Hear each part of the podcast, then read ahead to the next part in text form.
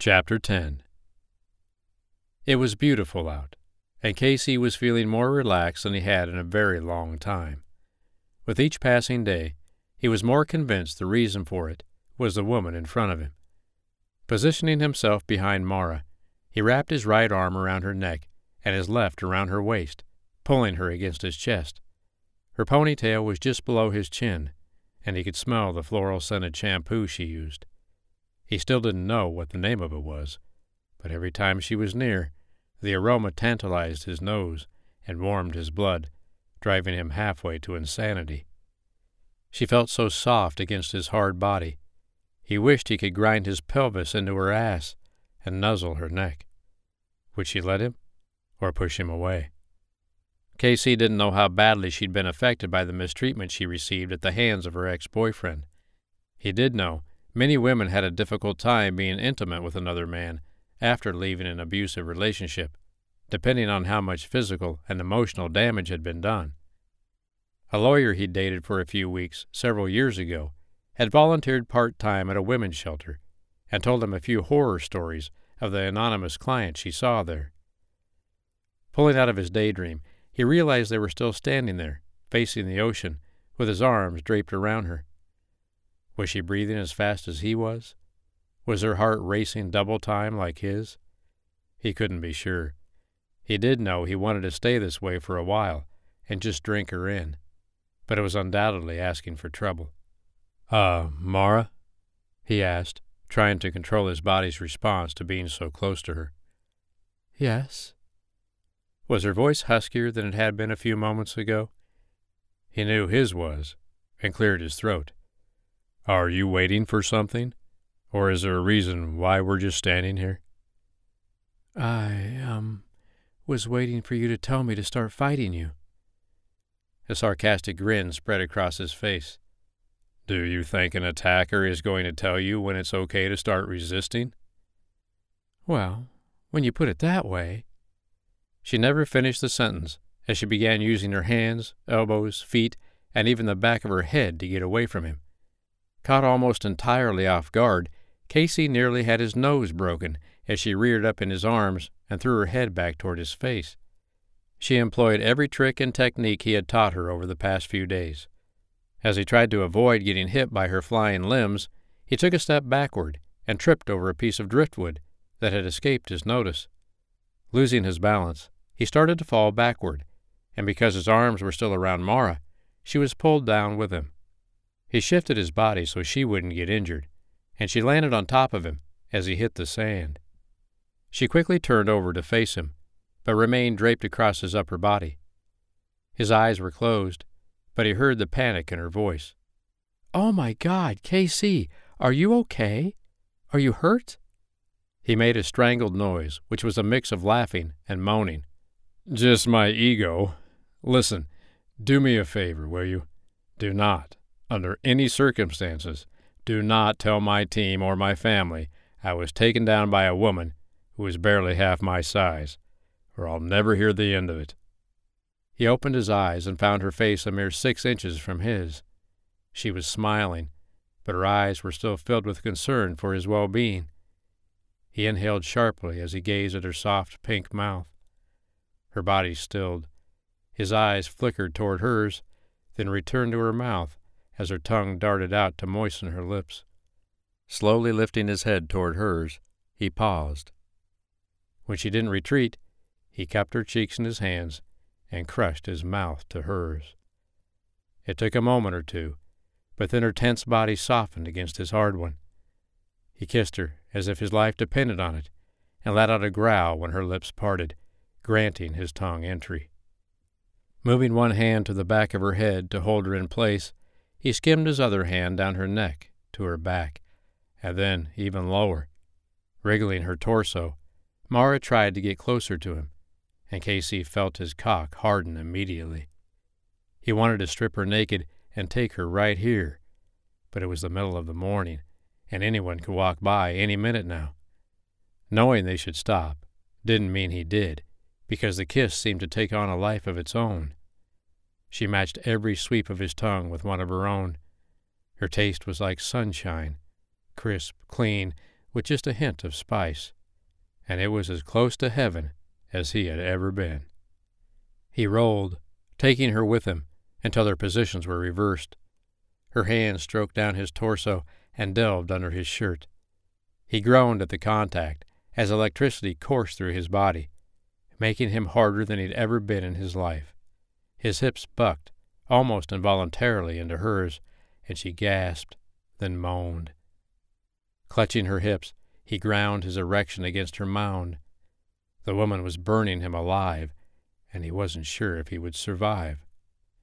A dog's bark in the distance broke through Casey's consciousness, and he slowed his exploration of her mouth until he finally pulled away. He stared at her through heavy eyelids. Her eyes were dilated, uncontrolled passion raging in them. Her lips were red and swollen, her ponytail in disarray. He knew he had never seen a woman as beautiful and seductive as this one before him now. The dog barked again, and both their heads turned toward the noise.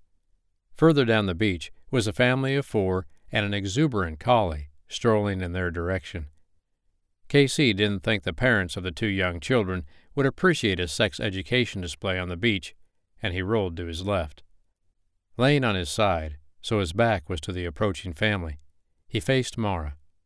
She was still out of breath from their brief encounter, and he could see she was as disappointed as he was that it had reached an incomplete end so hastily.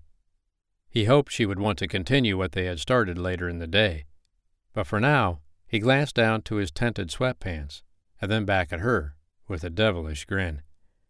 I think I better take a quick swim. Otherwise, I'm going to look really funny walking around like this. Her feverish blush was adorable. I I think that would be a good idea. Grasping her hand, he brought her palm to his lips. Giving it a quick kiss and a swipe of his tongue, he let it go, then jumped up and ran to the ocean. Not bothering to remove his clothes, he barely paused to toe off his sneakers before diving into the cold surf, allowing it to temper his raging desire and throbbing cock, all the while wishing he could have done it a more pleasurable and satisfying way. On the way home from Big Al's that afternoon, they made a stop in town to invite Dan Malone to dinner. While Casey strode toward the hardware store, Mariah veered off to the little boutique a few doors down.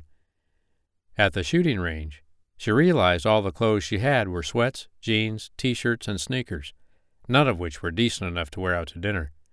They were just the basic necessities for a frightened woman on the run, but with Casey's help, she was beginning to feel stronger and safer with each passing day.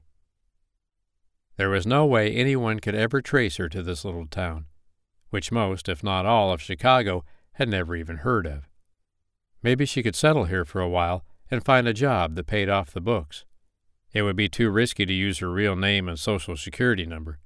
Unfortunately, that also meant she couldn't finish her degree under an assumed name. Stepping into Petal's boutique, she decided to find something dressy and fun, as long as it wasn't too expensive. While her duffel bag held a significant amount of money, she couldn't spend it on a bunch of frivolous purchases, in case she needed it for an emergency. But even though they weren't exactly going on a date, she wanted to find something Casey would be pleased to see her in, something that would turn his head. Neither one of them had mentioned the fiery kiss they'd shared on the beach, but she had been hyper aware of him for the rest of the day, more so than usual. Every innocent or deliberate touch had sent an electrical current surging through her veins. And then there were the little looks they kept giving each other.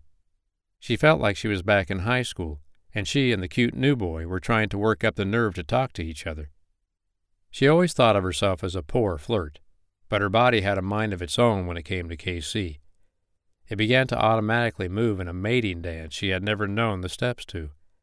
She wanted to stoke the fire they had ignited on the beach, and prayed he wanted the same. She was lost in her erotic thoughts when a striking older woman emerged from the rear of the store. In her late fifties, she had the brightest eyes and most beautiful, flawless skin Mariah had ever seen on another woman. Hi there, I'm Bonnie Whitman. Can I help you with anything? Smiling at the woman, she gave her a little wave of her hand. Hello. I was hoping to find something to wear on a date tonight. But it's not really a date. Bonnie laughed. How is a date not really a date? Well, his uncle is coming with us. Ah, and three is definitely a crowd. Her eyes sparkled, and Maria decided she liked the woman's amused attitude. Well, then, let's see what we can find for you. You're what, a size six? She nodded in astonishment. Yes, how did you know? Honey, I've owned this shop for 22 years. I can guess most women's sizes, just like that. Bonnie snapped her fingers, emphasizing her statement, then led Maria to the middle of the shop. This area over here is more for your age. I don't cater to the teenagers, but I do carry a variety of styles for the 20 and 30 something crowd, although most of my clientele is a little older. She quickly pulled three cute dresses from the racks and handed them to Maria. Why don't you start with trying these on? The dressing rooms are in the back and to the right. As Maria entered the first stall, Bonnie stood outside it and continued to chat with her. I take it you are Miss Mara Jennings. What the hell?